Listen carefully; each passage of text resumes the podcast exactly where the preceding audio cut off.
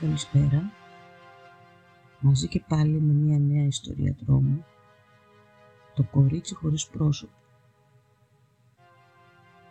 Ήταν Μάρτιος του 1991 και το παντρεμένο ζευγάρι με το όνομα George και Μάρθα ήταν έτοιμοι να βγουν για φαγητό με τον πρόεδρο της εταιρείας που δούλευε ο George. Είχαν στολιστεί και ετοιμαστεί και περίμεναν μόνο ένα πράγμα. Την ταντά που προσλάμβανε, που προσλάβανε για να προσέχει τον 8χρονο γιο του τον Μάρτιο. Η ώρα όμως περνούσε και η Νταντά αργούσε να έρθει. Μέχρι που χτύπησε το τηλέφωνο και η Νταντά ήταν στην άλλη γραμμή. Τους είπε ότι θα αργούσε λίγο ακόμα επειδή ήταν στο γιατρό με τη θεία της και έπρεπε να μείνει. Οι γονείς δεν ήξεραν τι να κάνουν, αλλά μιας και δεν ήθελαν να χάσουν τον δείπνο, επειδή ήταν σημαντικό, σκεφτόντουσαν εναλλακτικές.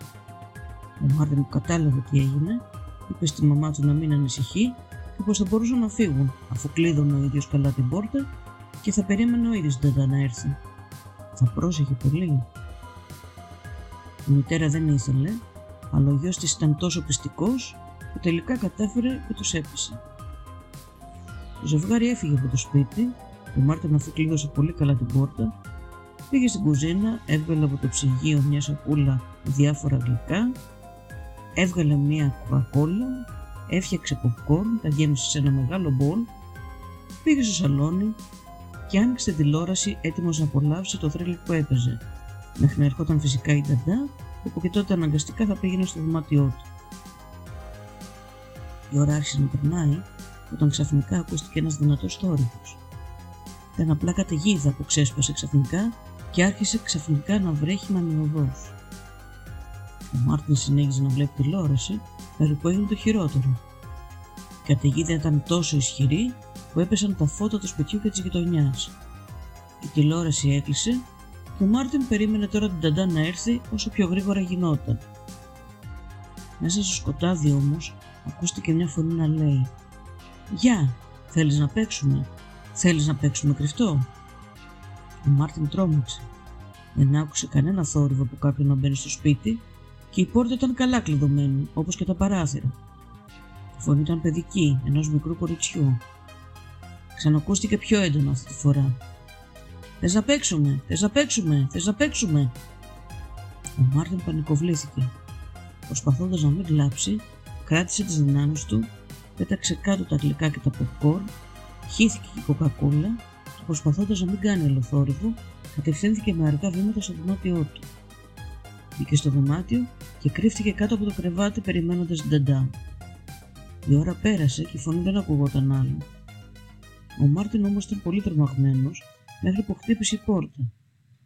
Αμέσως σκέφτηκε πως ήταν η ταντά που τελικά ήρθε. Βγήκε σιγά σιγά κάτω από το κρεβάτι, άνοιξε την πόρτα δειλά και πήγαινε προς την εξώπορτα. Η φωνή ξανακούστηκε, αλλά αυτή τη φορά πιο δυνατά. «Έλα να παίξουμε, έλα να παίξουμε!» Ο Μάρτιν γύρισε πίσω το κεφάλι του και είδε και άρχισε να ουρλιάζει. Η τεντά που άκουσε τις κραυγές με τη βοήθεια των γειτόνων έσπασε την πόρτα, βρήκε το παιδί στο πάτωμα μην μπορώντας να αναπνεύσει, κάλεσε το ασθενοφόρο και πήγαν στο νοσοκομείο. Εκεί έφτασαν και οι γονείς έντρομοι. Μετά από μέρες, και αφού οι γιατροί προσπαθούσαν να δουν τι φόβησε το παιδί τόσο πολύ, ο Μάρτιν έβγαλε μόνο μία φράση από το στόμα του. Δεν έχει πρόσωπο. Δεν έχει πρόσωπο. Ο Μάρτιν δεν ξαναμίλησε και δύο χρόνια μετά ήταν υπό την ιατρική περίθαλψη γιατρών και ψυχολόγων. Οι γονείς ποτέ δεν έμαθαν τι είχε συμβεί. Οχτώ μήνες αργότερα πολλοί στην γύρω περιοχή άρχισαν να κάνουν εικασίες για ένα παλιό εργοστάσιο καταλελειμμένο. Η ιστορία έλεγε πως το 1950 κάτι παιδιά είχαν μπει κρυφά μέσα για να παίξουν κρυφτό. Τότε ξέσπασε μια μεγάλη πυρκαγιά και τα παιδιά χωρίς τη βοήθεια κανενός εγκλωβίστηκαν μέσα και κάηκαν ζωντανά. Μάλιστα, τα πτώματα ήταν τόσο καμένα που σώκαραν και τον ίδιο τον ιατροδικαστή. Ο τότε έλεγαν πολύ για περίεργα πράγματα που συνέβαιναν στο εργοστάσιο, μιας και δεν ξαναχτίστηκε ποτέ.